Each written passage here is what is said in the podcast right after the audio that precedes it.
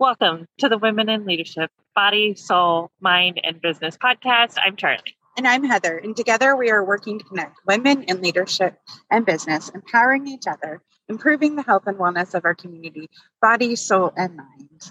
And today we are on location. Yeah, it's kind of a different location. We are not actually meeting with a business uh, partner in town this week or this episode, but what we are doing is we are bringing to you uh, some information about meditating with uh, on a labyrinth or a walking meditation. So and that's what's so behind us. Behind us is the downtown Arlington labyrinth. And so we would like to share some tips and tricks with you today um, on what is a labyrinth? Uh, where did it come from? Where did it come from? Is there a why certain way to walk it? it? you know, and why? So yeah. Heather pulled up some really awesome information for us. So, um, a labyrinth is actually an ancient practice. I thought I didn't know how old it was. I mean, I know I knew that there were some like in medieval times, you know, like knew about them, but I didn't really know about them, right? right. So, it's um, a place for spiritual center and contemplation and prayer. Um, you enter the serpentine path and you walk slowly while quieting your mind and focusing on a spiritual question or a prayer. Right. And so I have seen all kinds of different shaped labyrinths. They're all not all circles. This one's a circle, but they're not all circles. Um, but it's a winding path that kind of interweaves within itself. Yeah. Yeah. I think of like cool. Celtic knotwork, but mm-hmm. not overlapping. Yeah. Yeah or it's just like a maze that has one beginning and one end, and you can't get lost in the middle. Nope. There's no like weird dead end paths or anything. Right. Um, so it's a form of active meditation, which is awesome because we've been talking about different kinds of meditation. Mm-hmm. And so I thought that's really cool because I think active meditation is the easiest for us to tap into. It's harder to quiet when we're still. Mm-hmm. Um, so I think, you know, finding something you can do actively is always awesome. Um, and like I mentioned before, if you don't have a labyrinth nearby to visit, um, maybe make a special trip of it, or you know, just go Actually, for a walk. There is a whole um, labyrinth society. I was like, what? so we'll drop the link to that because I had no idea. It's like a nonprofit organization to help you find labyrinths near you. That's really cool. We're gonna have to look and see if there's where where there's more labyrinths, right? Like I didn't know that. I was like, this is cool. we learn new things every day. That's mm-hmm. super fun. Oh, that's funny. A labyrinth is not a maze. It has no blind alleyways or dead ends. That's funny. That's exactly what you said. right? I don't know how to say that word. It's unicursal, which means one line, meaning there's only one path to the center and back out. And there's no set time limit for how you do it. Like I know that Charlie's legs are longer than mine, so I was like, "You go first on the path, right? That just right. makes sense. Otherwise, she's going to end up passing me, or I'm slowing her down so she can get into her own zone. Mm-hmm. So that's just our legs difference. Yeah. yeah. And another thing to remember is that it's not a race. Right. Okay. Slow down, take some deep breaths, really, really enjoy the process. Right. So, a labyrinth symbolizes the journey to a predetermined destination, such as a pilgrimage or a holy site, or a journey through life from birth to spiritual awakening to death. Mm. Labyrinths can be made of stone, wood, plants such as hedges or other materials, and they may even be painted on the floor. So you could like tape one out if you wanted. Like, there's no wrong way to to do this. Like, mm. if it's a, a line, it's a line. yeah. yeah. um, they um, they're uh, it's been around since ancient Greek. Um, the labyrinth um, at a place called Knossos. Knossos in Crete. Um, um, has mythological uh, myth, Greek mythology, and um, labyrinths are also present in Hindu and Hopi images, um, along with other other uh, many others, um, including Christianity. Um, they had like when you would take the pilgrimage, your final destination in the Middle Ages would have been to walk the labyrinth at the church that you're pilgrimaging to. So, um, and when I was looking it up online, a lot of, of the labyrinths are at churches, Mhm. indoor, outdoor, because they use it as part of prayer time. Mhm. So, It, again, it comes back to that point of focus, right? Yeah. Which we've been talking about. it's great. It's like, like it's like we planned it, but we didn't. The universe did. We got this. we just tapped into the we just go with it. go Yeah. stay in focus. We're good. Um, so there's no set ritual for walking the labyrinths, but there, of course, there are books and lectures and things that you can learn more about if you want to. Mhm. Um, but essentially, uh, is to slowly, calmly clearing your mind, walk and um, repeat repeat a prayer or chant or calming message to yourself.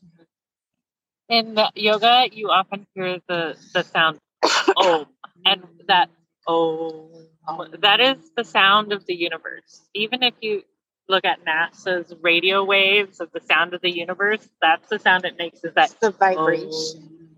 of- Yeah. It's not just saying om. It's So that vibration is that universal and sound. you really feel that vibration. You're doing it right. It's so cool. It yeah. cool. Um, my, my so teeth were just like vibrating. I was like, that feels really weird. so that's that's why in yoga we use om, but there's many other um, sounds you could use if you know you have a, a Christian background. You can go Amen or whatever that looks like to you.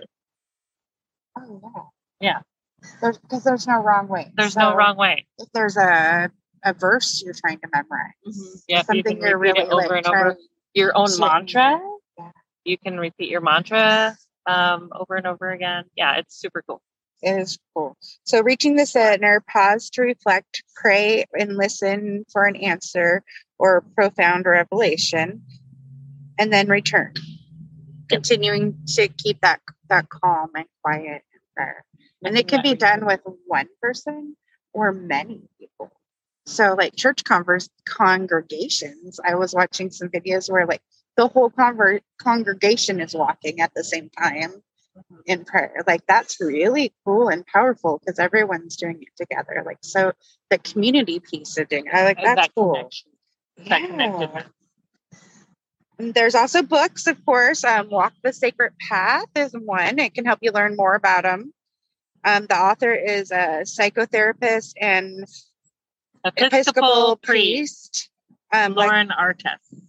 um, lectures widely on labyrinths and walking labyrinths. She explores the history and significant meaning and image of labyrinth. They explain. So that's pretty cool. Like, so if there, um, I saw some that would have like you walk the outline of the crosses and the more in the center of the labyrinth, all kinds. I was like, this is really cool. I had no idea. Right? New things are cool. New things are cool. so, um, Benefits. Benefits, right? Like we all, wanna want to know. why should we do this? Why? Um, it's actually surprisingly calming and clarifying your thoughts.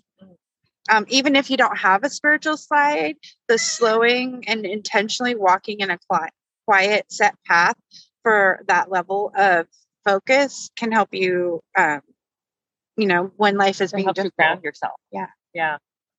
It's Yeah. grounding. It's grounding, earthing, right? Right. The basics of it.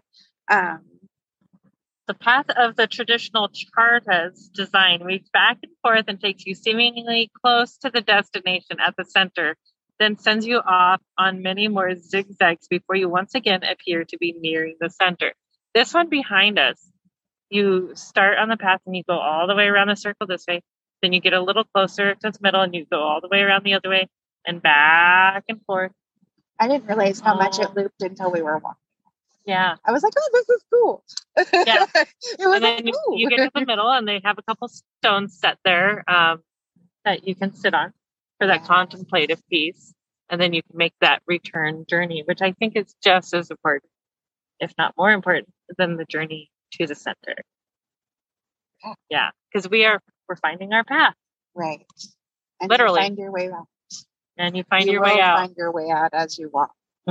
Just keep one foot in front of the other. Eventually, you find your way out of darkness. Yay, life metaphors. I love it.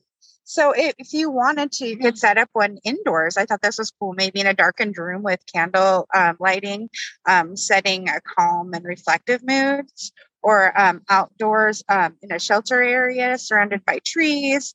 Um, we love it here. This is a local park, and um, that it actually has a long trail um, that some of our friends walk on a regular basis. This is actually part of the Arlington Art Walk.